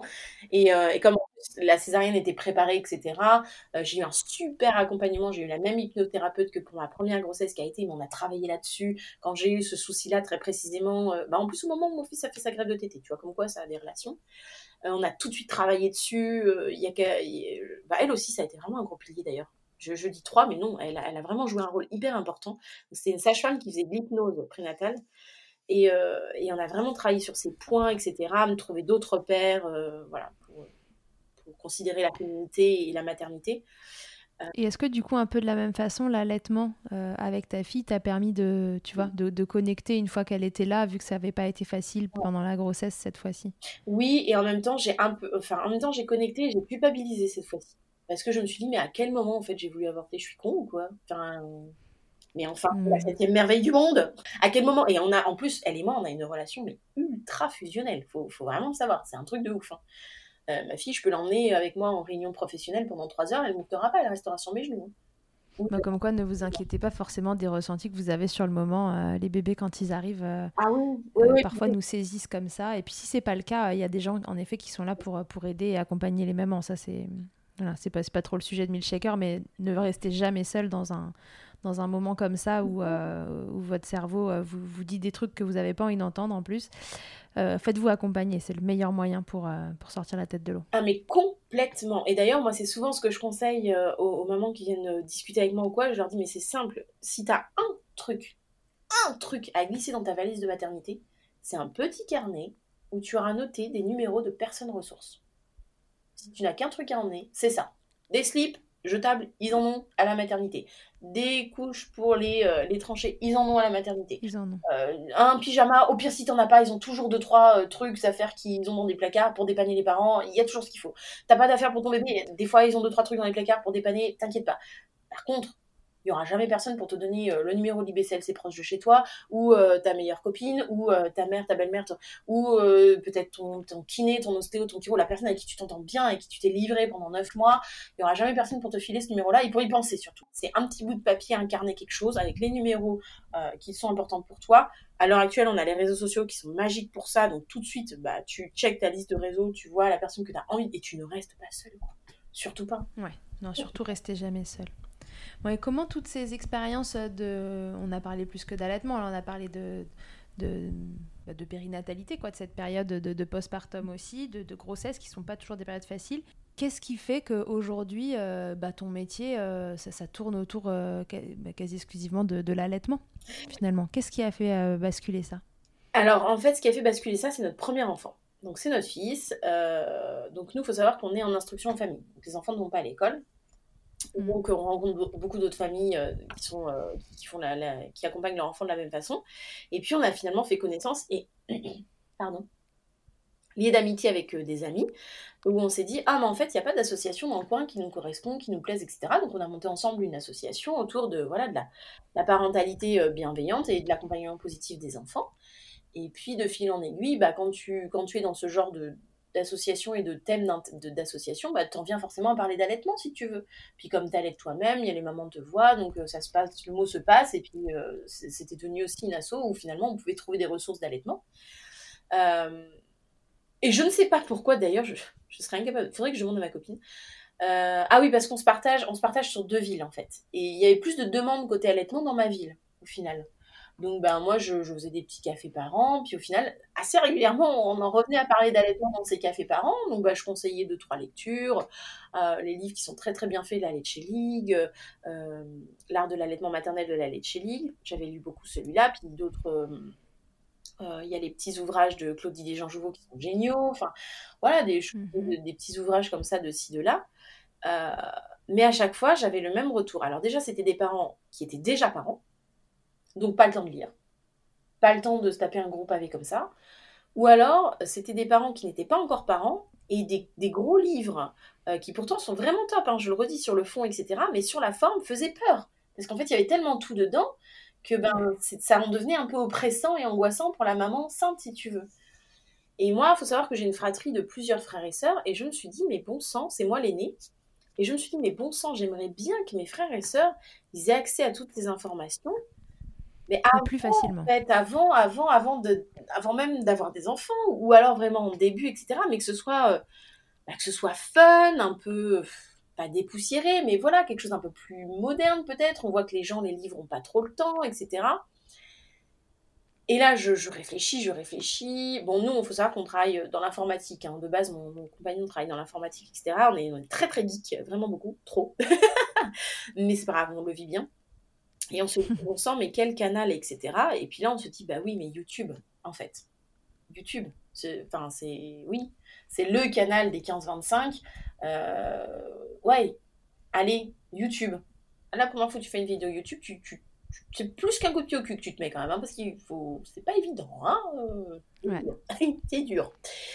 Euh, et donc j'ai eu YouTube avant même d'avoir Instagram, tu vois, pour te dire, bon, euh, à quelques mois près. Hein. Et, euh, et en fait, bah, j'ai commencé à faire des vidéos YouTube, mais pour les vidéos YouTube, j'avais forcément besoin de creuser encore plus les sujets que j'abordais. Et donc, je, je suis devenue autodidacte, en fait, à me lire des, euh, à me lire des, des, des, comment, des études en américain, à, euh, à aller chercher, farfouiller, trouver des, des documents, euh, d'ailleurs, des super documents édités par des professionnels, mais que, que tu ne trouves pas comme ça. Enfin, si tu ne te donnes pas la peine de chercher, tu ne les trouveras pas, quoi. Ouais. Euh, à, à fouiller le net, vraiment. Euh, bon, puis, je te dis, j'ai un compagnon qui travaille dans l'informatique, donc pareil, à m'aider à fouiller vraiment le net, à la recherche d'informations qui soient viables, euh, qui soient récentes, et cetera. Et donc, en fait, ouais. en aiguille, je me suis formée en autodidacte, si tu veux.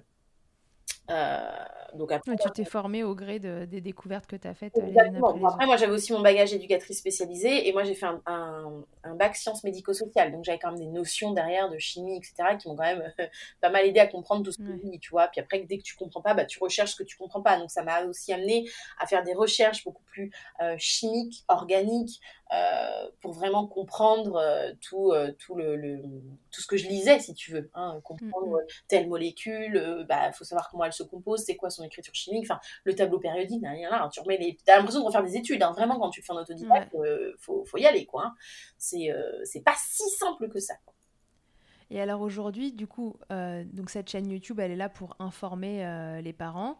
Euh, ton rôle à toi, tu dis, euh, tu dis que t'es facilitatrice euh, d'allaitement.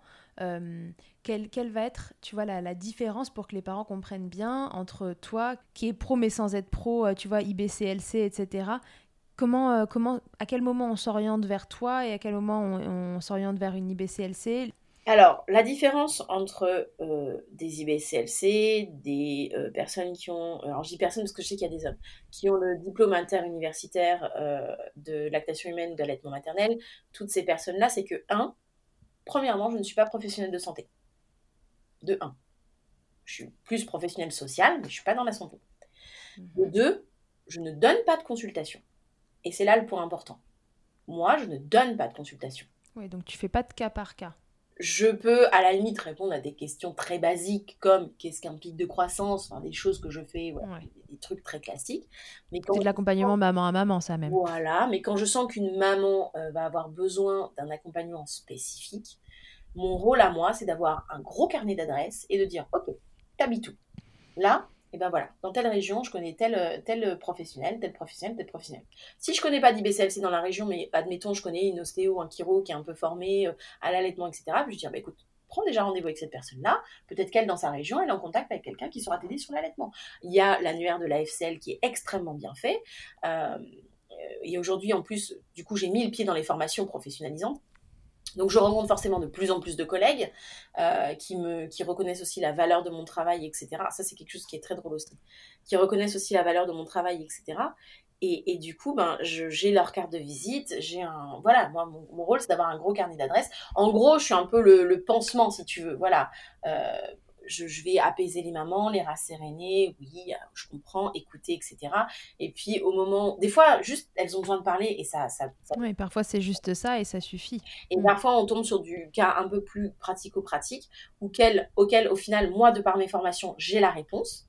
Mais je ne, je, de toute façon, je ne veux pas, déjà, euh, mmh. faire de consultation. Et donc, je les renvoie vers les collègues que j'ai dans mon carnet d'adresse, quoi. Ok, ouais, donc en fait, tu fais le, tu fais le pont, tu fais le lien, on t'est entre la maman et le pro que tu n'es pas, et euh, tu fais le lien entre les deux pour informer au mieux les parents. Exactement, parce que du coup, dans mes formations, je suis amenée à faire des formations, et je vais être amenée à faire des formations beaucoup plus professionnalisantes, mais je ne souhaite pas, c'est, pour l'instant, c'est pas mon souhait, je ne souhaite pas m'installer pour faire des consultations.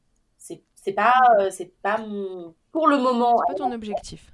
En, en l'état des choses, c'est pas mon objectif. Même si je kiffe faire ces formations professionnalisantes et que euh, j'a, je, je, je suis très contente d'avoir les certifications que j'ai et que je vais avoir au fur et à mesure. Mais pour le moment, m'installer moi, non. Alors en fait, pourquoi ? Parce que tout simplement, ça ne correspond pas à l'heure actuelle à la vie qu'on souhaite mener. En fait, nous, on est, on est en instruction en famille et notre idée, c'est de voyager avec nos enfants. Donc, m'installer. Oui, donc c'est pas compatible avec une installation en libéral. Eh ben non, du coup, c'est pas du tout compatible. Donc, je ne dis pas que je ne le ferai pas, C'est juste qu'au jour d'aujourd'hui, c'est pas le souhait que j'ai pour notre vie de famille aussi. Je, je vais en acquérir les compétences, j'en ai déjà un bout de compétences, je vais en acquérir d'autres, mais c'est pas ce que je souhaite pour l'instant. Et en plus de ça, je n'ai pas, euh, je n'ai pas envie, je vais me faire taper par, sur les doigts par mes collègues, mais elles le savent, je n'ai pas envie euh, de me formaliser dans un carcan euh, d'une profession particulière. Quelle qu'elle soit. T'as envie de toucher à tout, que ce soit voilà, parentalité, allaitement, en fait, euh, t'as envie de rester... Euh... Comme c'est, non, c'est même pas forcément parentalité, je vais expliciter. En fait, pour moi, l'allaitement, et quand t'es facilitatrice d'allaitement, quand, quand tu fais de la vulgarisation, surtout quand tu fais de la vulgarisation, c'est surtout ça, tu t'aperçois que tu ne peux pas voir un, un sujet par un seul prisme. Donc aujourd'hui, oui, je fais des formations dans l'allaitement, mais je ne fais pas que des formations dans l'allaitement. Je fais des formations en anthropologie, en sociologie, en pédiatrie, euh, en ethnopsychologie, en ethnopathologie. Tu, tu t'aperçois en vulgarisant que tu ne peux pas voir l'allaitement, surtout quand tu fais de la vulgarisation, c'est surtout ça qui est important. Surtout quand tu fais de la vulgarisation, tu ne peux pas euh, te contenter de voir l'allaitement par un seul biais. Parce que tu vas avoir des mamans métisses, parce que tu vas avoir des mamans d'une origine ethnique, d'une culture, euh, d'une religion particulière, qui font que dans le contexte, en vivant dans le pays où nous sommes aujourd'hui, à l'heure actuelle où on parle, qui est, qui est la France pour moi, euh, il y a des, des choses qui vont se jouer, euh, qui vont se répercuter de l'ordre, sur leur allaitement, qui ne va pas nécessairement être de l'ordre de la mécanique de l'allaitement. Ouais, donc toi, tu essayes en fait de, de, de te former au maximum pour essayer de, de savoir regarder du prisme duquel les gens... Euh... Regarde eux, c'est ça ? Exactement. Ça m'est arrivé d'orienter des mamans, euh, de par mes études éduques, du coup j'ai aussi un autre carnet d'adresses qui est très pratique, ça m'est arrivé d'orienter des mamans vers des ethnopsies, parce qu'elles étaient en scission complète entre leur culture d'origine, et elles étaient en, en pleine acculturation, et elles étaient en scission entre leur culture d'origine et le fait d'être en France, et d'être une maman en France qui allait en France. Avec okay. des choses qui se sont vues vraiment très particulières, et au final, euh, j'aime bien raconter cette histoire. Par exemple, j'ai une anecdote, si on a le temps, euh, d'une maman que j'ai rencontrée. Son mari était malgache, elle française. Pourtant, elle française, hein, mais son mari malgache. Des problèmes d'allaitement, à plus savoir qu'en faire, à, à faire euh, euh, visite I B C L C sur visite I B C L C. Et puis, euh, un jour, je les vois en café parents. Euh, et puis, je leur dis, mais vous, monsieur, vous êtes quelle origine ? Bon, sachant que j'ai les mêmes, je m'en doutais. Il dit, bah, je suis malgache, et cetera. Je dis, ah oui, mais euh, du coup, votre famille à vous, elle est où ? Ben, dis-moi, elle est à Madagascar et tout. Je dis, mais ça se passe comment, euh, l'allaitement à Madagascar ? Il dit, oh, bah, nous, on allaite, enfin, euh, c'est, euh, c'est culturel, c'est ancré, il n'y a personne qui te regarde de travers si t'allaites dans la rue, enfin, c'est euh, pas de souci, quoi. Je dis, d'accord. Je dis, mais vous avez déjà emmené votre femme euh, à Madagascar ? Parce qu'en fait, elle, en France, pas de soutien, rien, si tu veux. Rien, elle était toute seule. Et je dis, mais vous avez déjà emmené votre femme à Madagascar, et cetera. Alors, il s'avère qu'en plus, ils avaient un métier où ils pouvaient voyager. Ils étaient dans, le, dans l'humanitaire et ils allaient régulièrement à Madagascar. Mais en fait, ils n'emmenaient pas leurs enfants pour des questions de vaccins, et cetera. Donc, euh, de là, euh, l'idée est semée, la graine est semée, tout ça. Et je les revois un peu, oh, quelques, je sais plus, quelques temps plus tard. Et puis, on rediscute et tout. Et puis là, ils me disent, ah, mais ça y est, on est allés ensemble euh, tous les trois à Madagascar, machin et tout. Je dis, ah oui, c'était bien le voyage. Puis sans repenser à l'allaitement. Elle me dit, ah, elle me dit, mais depuis que j'ai voyagé là-bas, mais l'allaitement, c'est super. Et là, je la regarde, je dis, ah, je dis, mais pourquoi ? Enfin, comment, qu'est-ce qui... Elle me dit, ah, bah, je suis arrivée là-bas. Euh, ah, bah, je suis arrivée dans la famille de mon compagnon. Toutes mes belles-sœurs étaient en train d'allaiter. Euh, bah, elle, en fait, elle s'est assise au milieu de ses belles-sœurs. Et puis, bah, comme tout le monde allaitait, bah, pff, et puis, ses belles-sœurs sont venues lui apporter eh ben, un petit coussin à gauche, un petit truc à droite, et vas-y que je te sers le thé, et qu'on papote, et qu'on machin, on a le sein à l'air, le bébé s'en va, il va jouer, il revient. Et en fait, ça s'est résolu. De l'importance de la normalisation de l'allaitement. Et puis de l'imprégnation, en fait. Mmh. Tout simplement. La mère et l'enfant, à ce moment-là, se sont retrouvés dans une imprégnation culturelle euh, qui a fait que ça a complètement facilité les choses. Mmh. Là où elle enchaînait des rendez-vous en France. Ouais. Alors du coup, tu donnerais quoi comme conseil à... C'est, c'est, c'est quoi ton meilleur tips pour une maman euh, qui voudrait allaiter et, euh, et qui te demanderait un conseil ? Tu lui dirais quoi ? Ce serait quoi ton meilleur conseil ? Une maman qui veut allaiter ? Enfin, une famille qui veut allaiter. Eh ben en fait, c'est de ne pas se poser de questions. C'est la plus dure, mais c'est de ne pas se poser de questions. De ne réellement pas se poser, c'est-à-dire strictement aucune question. Vraiment. Ok. Vraiment. Tu, tu... À la limite, ton mari va lire. Mais toi, non. Toi, tu te centres sur ton ventre, sur ton bébé, sur ton ressenti. Tu te connectes à toi-même au maximum. Dans ta vie, à toi, ça a changé quoi, l'allaitement ? Ah bah, au jour d'aujourd'hui, un peu tout quand même. tout. Bah oui. Ouais, on l'a compris. Que ce soit professionnel ou même, euh, même dans ma vie de, de maman, euh, tout, enfin, je veux dire, tout a changé. Notre vie, maintenant, elle tourne autour de l'allaitement. Même si mes enfants s'arrêtent de s'allaiter, de, de, de, de s'allaiter. De s'allaiter. Enfin, ils s'allaitent entre eux. Ah oui, s'allaitent. Même s'ils arrêtent d'allaiter, je veux dire, euh, notre vie est telle qu'aujourd'hui, je... c'est, c'est au-delà de l'allaitement de mes enfants, le, la, la thématique de l'allaitement est devenue une passion, et c'est devenu une passion de laquelle je vis en plus de ça. Donc, ouais, c'est, euh, ça a vraiment littéralement tout changé. Que, euh, euh, donc là, les allaitements sont tous les deux toujours en cours. Ouais. Euh, est-ce que tu imagines une date de fin ? Est-ce qu'on continue comme ça euh... sans se poser cette question, justement? Alors, moi, du coup, j'ai pas de date de fin. Euh, et surtout quand, en plus, euh, on, voilà, moi, de, de par mon travail de vulgarisation, je sais aussi comment ça se passe dans d'autres ethnies, et cetera. Typiquement, euh, dans les peuples mongols, on peut allaiter jusqu'à neuf ans. Hein. Donc, euh, moi, ça me choque pas. Euh, et puis, euh, non, je laisse mes enfants faire au final parce que, tu vois, mon fils qui, a, qui va avoir six ans, peut-être encore, du coup, mais vraiment, euh, l'allaitement d'un bambin n'a strictement rien à voir avec l'allaitement d'un bébé.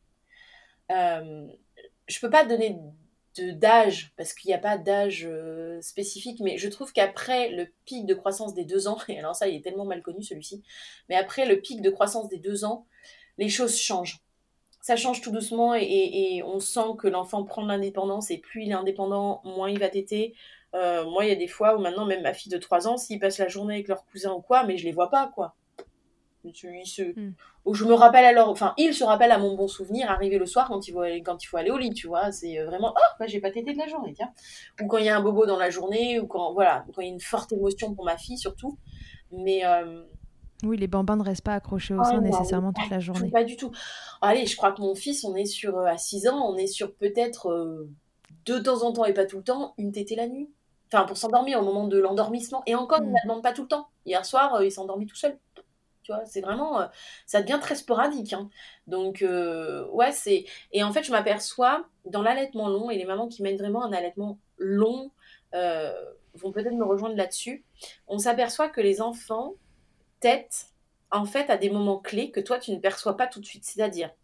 un pic d'apprentissage, le langage, la marche, euh, apprendre à compter pour mon fils, euh, conceptualiser, euh, il n'y a pas très longtemps, il a conceptualisé tout le fonctionnement d'une éolienne avec le parcours électrique, et cetera. Et ça lui a demandé beaucoup de réflexion pendant longtemps. Ben, c'est une période où il a beaucoup tété. Euh, voilà. Il y a, il y a, en fait, pour se rassurer, ouais, en quelque sorte. On, on s'aperçoit qu'ils... Mais c'est exactement ce qu'ils font. Euh... Ils reviennent à leur base, ils viennent reprendre de l'énergie. Ils reculent, finalement, ils reviennent à des espèces de tété très intensives, et cetera. Pour finalement refaire un bond. Et en fin de compte, on s'aperçoit que l'allaitement, mais je crois que la vie en général pour tout le monde, hein, c'est, c'est, qui, qui ne fait pas ça avec son amoureux ou sa famille, de revenir à un moment donné où ça va pas, où il y a des trucs qui travaillent, euh, même si c'est des trucs qui vont finir par du positif, il y a des trucs qui travaillent, et ben on revient euh, à, à ce qui est rassurant, à la base, à la solidité. Finalement, tout ça pour finalement, on, on forme une chrysalide pour finalement mieux euh, bah, se redéployer derrière, quoi. Hmm. En fait, quand on fait un allaitement vraiment long, on s'aperçoit que c'est beaucoup ça. Et même aujourd'hui, mon fils a six ans, quand il euh, y a des périodes où il a besoin de téter ou quoi, je m'aperçois que c'est soit c'est le soir où il y a eu une journée vraiment très longue, très compliquée, et cetera. Euh, soit c'est vraiment, euh, euh, ouais, il y a un truc qu'il travaille, moi je sais pas quoi. En général, je ne sais pas quoi et d'ailleurs, je ne comprends pas parce que finalement, ça sera, ça, ce qu'il y a et ce qui est compliqué pour les, les allaitements longs, mais même les allaitements en général, hein, euh, on a du mal à comprendre ces, ces espèces de, de périodes où l'enfant va se mettre, le bébé comme l'enfant va se mettre à téter de façon complètement anarchique, énormément et tout. On se dit mais je ne comprends pas. Il, c'est pas un pic des, c'est pas un pic de croissance parce que ça correspond pas au fameux trois, six, neuf, douze heures, mmh. semaines, mois. On peut le coller aux années maintenant, euh, je le sais. Euh, on se dit bah non ça correspond pas à ça. Mais non il marche pas encore. Mais non il parle pas. Je comprends pas. Mais en fait, c'est tellement dans leur tête et c'est tellement invisible pour nous que nous, on ne comprend pas. Mais si on les laisse faire et qu'on les laisse aboutir à ce qu'ils ont besoin de faire, on s'aperçoit qu'à la fin de cette période, il y a un truc qui sort. Il y a un truc. Ça peut être euh, savoir compter jusqu'à dix, ça peut être euh, une, nouvelle, euh, une nouvelle syllabe quand ils apprennent tout juste à parler. À, euh, on sent qu'il y a un nouveau son, une nouvelle mimique qui est arrivée. Euh, ça peut être... On, on, on finit par le voir. Mais c'est vrai qu'on a du mal à le comprendre en amont. Sauf une fois qu'on a compris le truc, mais on a quand même du mal à le comprendre en amont parce qu'on se dit mais il n'y a rien qui justifie à mes yeux, ouais. moi, visuellement, en dehors de son cerveau, dans, je suis pas dans son cerveau, il y a rien qui justifie qu'il soit comme ça, autant collé à moi, ça m'agace, nanana. Et nous, en plus, on peut avoir ce sentiment de rejet parce que c'est pas visible. En tant... On comprend une fois que c'est fini. C'est un peu comme les dents. Tu sais, ils sont oui. ronchons, machin. Et en fait, tu comprends pourquoi ils étaient ronchons une fois qu'elle est dehors. Et tu fais, ah bon, bah c'était oui, ça, mais avant ça, tu, hein, ça peut durer des mois. Le truc, c'est que bah, nous, en tant que maman allaitante, parfois, moi, ça m'est arrivé de perdre patience, où je me disais, mais j'en peux plus, j'ai laissé un feu, quoi, lâche-moi, j'en peux plus, je, j'ai mal. Tu t'y passes la nuit complète, la journée complète. J'ai, j'ai pas de crevasse, mais tu sais, c'est le syndrome, j'appelle souvent ça le syndrome des, des lèvres sèches en hiver, tu sais, quand tu moules les lèvres et puis. Plus tu les moules, plus de toute façon tu vas les assécher, et ben c'est exactement ça, c'est-à-dire que plus l'enfant t'aide, plus t'as l'impression que t'as les seins qui sont rêches comme une vieille toile de jute, et t'as super mal au sein, sans avoir de crevasse ni rien, tu sais, mais t'as... et finalement, euh, c'est là où euh, moi j'ai des coquillages allaitement, et, et je m'en sers dans ces cas-là, parce que je mets un peu de lait au fond, je mets les coquillages au frais pour qu'ils soient bien froids, tu vois, je mets un peu de lait dedans, et je me les comme mmh. la journée, et oh, je respire, parce que j'en peux plus de cet été intense, mmh. tu vois, et... Euh... Mais maintenant, tu as compris qu'elles étaient là pour une bonne raison. Voilà. Après, tu comprends qu'elles sont là pour une bonne raison. Et quand tu as deux bambins à l'été, ce qui est très drôle, c'est que ma fille qui vit ces périodes au jour d'aujourd'hui, des fois, je, je... même si je le sais, tu râles. Hein. Enfin, je veux dire, t'en peux tellement ouais. que ça te dépasse et tu râles. Sans la vraie au fait que et c'est bah, pas toujours très agréable. Je prends mes coquillages, je les mets dans le frigo et me les amène. Et ça, je trouve ça tellement adorable. Trop mais, chou. Mais tiens, maman, regarde, ça va aller mieux, elle pourra continuer à téter après. C'est génial. C'est génial. Ici, quoi, ils sont trop cute. Et puis là, tu te dis, bon, je vais arrêter de râler. En fait. Elle n'y peut, elle peut, elle peut rien. Mais dans ton fort intérieur, tu râles. Je peux te dire que c'est, des fois, c'est dur. Ouais, ça n'enlève rien. Là. Même aussi normal que ce soit, ça n'enlève rien à la difficulté sur le moment. Euh... Ben oui, parce que t'es pas forcément raccord, puis il commence à être plus indépendant, donc toi tu te dis que tu peux faire plus de choses, il y a une espèce de, de, de, de décalage entre les besoins encore de ton bambin qui finalement reste un bébé, quelque part, hein, il, en a, il a encore besoin de tout ça, et, et de toi où tu acquiers de plus, chacun acquiert de plus en plus d'indépendance, donc tu te dis ouais, je vais pouvoir faire plus de trucs, surtout quand t'es hyperactif comme moi, et là tu te retrouves bloqué pendant trois jours à faire des tétées intensives, et tu te dis mais, mais, mais je veux moi continuer à avancer et à être autre chose qu'une maman allaitante, et ah voilà. Ouais. Ouais, mais lui, il veut compter jusqu'à dix dans trois jours, donc. Ah, il est pas encore, euh, il est arrêté à neuf, donc euh, voilà. Tant qu'il n'est pas à dix, il tète. Ok.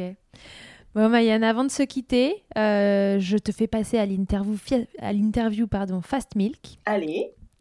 Mayane, quelle est ta tétée la plus insolite ? Alors, la plus insolite du ever que j'aurais jamais vécu. C'est pas très glamour, c'est mon fils euh, qui, apprenant à faire caca aux toilettes, voilà, comme quoi, euh, ouais. ça va dans ce qu'on venait de dire juste avant, euh, s'est retrouvé un jour euh, bah, constipé parce que, parce que bah, du mal encore à, à faire sur ces fameuses toilettes, c'était encore un peu compliqué de lâcher quelque chose de son corps, yes. en pleurs et en crise totale, et je me revois, c'est-à-dire que nos toilettes sont coincées entre un mur et une baignoire. Sont en... mmh. Je me revois avec un pied sur la baignoire, un pied sur le mur, en fait en faisant le pont au-dessus de mon fils, les seins au-dessus de sa tête pour qu'il tète en faisant caca. Waouh, tu nous feras un dessin. Ah, c'était... Mais tout ça pour qu'il arrive à, à téter en étant rassuré, euh, parce que là c'était pas ouais. cool. Et... Dévouement maternel. Ah ben voilà, c'est vraiment la, la... je crois que c'est la...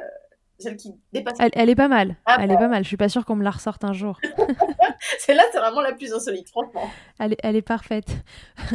Alors, ça va peut-être être la même, mais si tu m'en trouves, euh, si tu me trouves autre chose, le truc le plus glamour qu'il t'ait été donné de vivre durant ton allaitement. Bon, bah, du coup, on va partir sur du glamour mignon. On va faire comme ça. Allez, vas-y, faisons du vrai glamour alors. le, vraiment le truc le plus glamour dans le sens euh, du love euh, en bar, euh, c'est les enfants et même encore aujourd'hui quand ils têtent tous les deux en même temps, qui se font des papouilles. Mais alors, c'est, c'est, c'est plus des papouilles, ils se, ils se, ils se, ils se couvrent littéralement de caresses l'un l'autre en même temps qu'ils font téter euh, ensemble, quoi. Et ça, oh, les ça vaut tout l'or du monde, quoi. C'est euh, incroyable. Oh, trop chaud. Ta position préférée dans le Kama Sutra de l'allaitement ? Ah bah clairement, euh, aujourd'hui je sais que ça porte un nom, bien que ce ne soit pas qu'une position, mais bon bref, euh, le biological nurturing, le B N, le, le fait d'être... Ouais. Euh, bon en fait, en, moi j'aime bien plutôt l'appeler la position Netflix, tu vois, c'est Netflix and chill. Au-delà de parler du B N, parce que le B N c'est vraiment pas qu'une position, puis bon, je suis accompagnante B N, donc vraiment, ouais. c'est quelque chose que je défends, c'est plutôt parler de confort. C'est trouver mmh. the position où vous êtes confortable, limite les enfants têtes, vous pourriez vous endormir sans danger pour personne. Et moi, bon, elle correspond vraiment à la position Netflix, quoi. C'est euh, pépouze dans le canapé, une plaquette de chocolat, une tisane, euh, les enfants à côté, et je mate ma série, et tout le monde est tranquille, quoi. Et les enfants adorent d'eux-mêmes cette position parce que quand je suis trop verticale, ils me poussent vers l'arrière. Maman, t'es mal installée là, tu vas avoir mal au dos, regarde, allons je te... C'est ça. Si en un mot, Mayane, tu pouvais me résumer ton allaitement ou tes allaitements? Alors, en un seul mot, euh, ce serait fleuve. T'as le droit à deux mots si tu veux. Ce serait fleuve, si je choisissais qu'un seul mot. Fleuve? Ouais. Pourquoi? Parce qu'un fleuve, il est jamais pareil à tous les endroits de son chemin. Il y a des endroits où il va être très calme, il y a des endroits où il va être très tumultueux, il y a des endroits où... ça va être euh, le bordel total. Et puis finalement, il aboutit toujours à la mer. Et la mer, c'est toujours magnifique à regarder. Oh, c'est beau. Il aboutit à la mer, M E R M E R E. Ok, on se quitte là-dessus. J'arrête. Merci beaucoup, Mayane, pour cette jolie description de l'allaitement. C'est, je pense qu'il y a pas mal de, de monde qui se reconnaîtra là-dedans. Ben, de rien. Ok, bon ben voilà, c'était euh, un épisode euh, euh, intéressant, euh, à mi-chemin euh, entre, euh, entre la maman et, euh, et la facilitatrice d'allaitement que, que Mayane est devenue euh, suite à ses expériences. Euh, merci beaucoup de t'être livrée à nous. Euh, et, euh, et puis voilà, si vous voulez... Euh, papoter avec Mayane, euh, qu'elle soit votre facilitatrice d'allaitement, qu'elle vous conçoive euh, un, un bijou euh, avec votre lait euh, pour avoir un souvenir de votre allaitement et voilà et, t- et tout ce qu'elle fait et ses vidéos YouTube, et cetera. Connectez-vous. Euh, bah, moi, Milkshaker, on fait beaucoup de, de la communication sur Instagram, mais donc connectez-vous par le compte Instagram et puis vous trouverez toutes les infos dont vous avez besoin euh, derrière euh, sur le compte À Pas De Moi, moi M O A. Et pas, et pas M O I. Et voilà, je vous remets ça de toute façon dans, dans la description. Mille merci Mayane de t'être, de t'être confiée à Milkshaker et puis bah, peut-être euh, à bientôt pour un nouvel épisode. Hein. Qui sait, peut-être qu'on n'a pas tout dit. Un gros merci à toi pour ce temps passé ensemble et puis euh, oui, à bientôt peut-être alors. Ouais, c'était un plaisir. Merci Mayane et à tous et à toutes, à très bientôt dans Milkshaker. Au revoir tout le monde. Merci mille fois d'avoir écouté cet épisode de Milkshaker. Vous pouvez suivre l'actualité du podcast sur le compte Instagram du même nom et sur mon site internet charlotte tiret bergerot point f r où vous retrouverez tous les épisodes mais aussi une rubrique Milk Letters constituée de témoignages écrits, un autre support pour vous transmettre toujours plus. Si vous avez aimé ce podcast, n'hésitez pas à m'aider en le soutenant. Pour cela, je vous invite à vous abonner, à laisser un commentaire, à lui attribuer cinq étoiles en fonction des plateformes, ou encore en en parlant beaucoup, beaucoup, beaucoup autour de vous. Je ne vous présente plus Emma et son titre I'll Be There qui continue de nous accompagner. Et je vous dis à très vite pour un nouvel épisode. D'ici là, n'oubliez pas, prenez soin de vous, milkshakez autant que vous le voudrez et bousculons ensemble les idées reçues sur l'allaitement maternel. I hate to see you down. Can't stand to know your hurt. When you say it's getting loud, the voices in your heart, and you know I get it, so let it all out. Keep your head up, your masterpiece, and I'll swear that I'll be there by your side. A text away, you know you can find me. It just takes a whisper and I'll be there to listen. I got you, I'll fight with you, 'cause I love you. I'll be there, I'll be there. Oh, I'll be there, I'll be there. I know I'm not perfect. Sometimes I look myself, but I hope you know I care.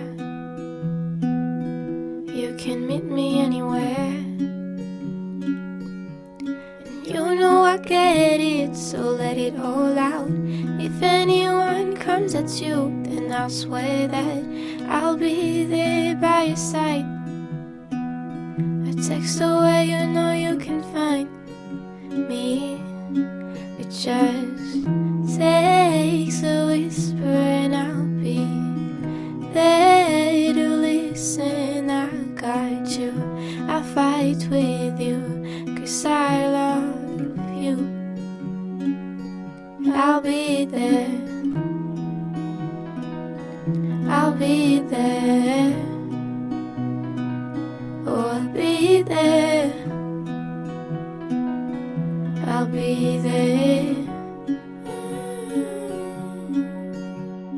Trust me every time I have you back, and I know that you'll do the exact same for me.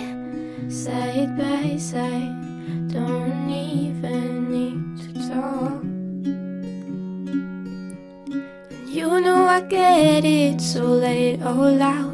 Keep your head up, your masterpiece, and I'll swear that I'll be there by your side. A text away, you know you can find me. It just takes a whisper and I'll be there to listen. I got you, I'll fight with you, 'cause I love you. I'll be there, I'll be there, so I'll be there, I'll be there.